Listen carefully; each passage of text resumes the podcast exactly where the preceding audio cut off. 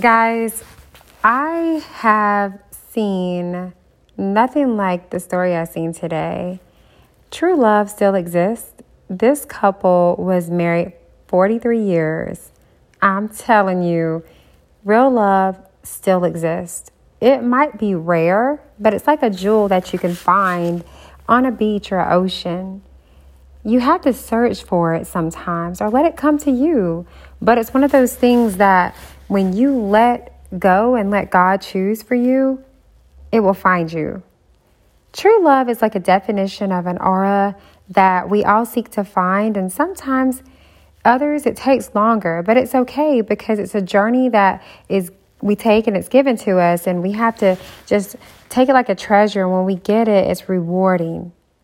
It can be the simplicity of being best friends with this person and just joining hands and, you know, making time last forever. That's the way it seems. We know that in today's world, so many people get tied up in the things of the world and forget that there's true beauty and meaning in love. Love comes and love goes, but true love lasts forever.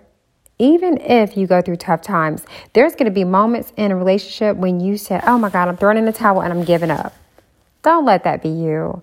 Get in it for the long run, the long haul of things. Don't give in. Don't copy what you see on social media. Don't copy what you read.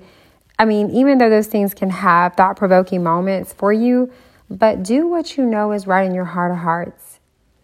Be the person or be the reason someone wakes up and they, they have joy in their hearts and they say, Oh my God, this is the greatest person ever that I met.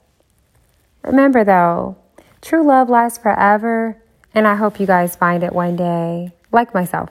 Have a great day.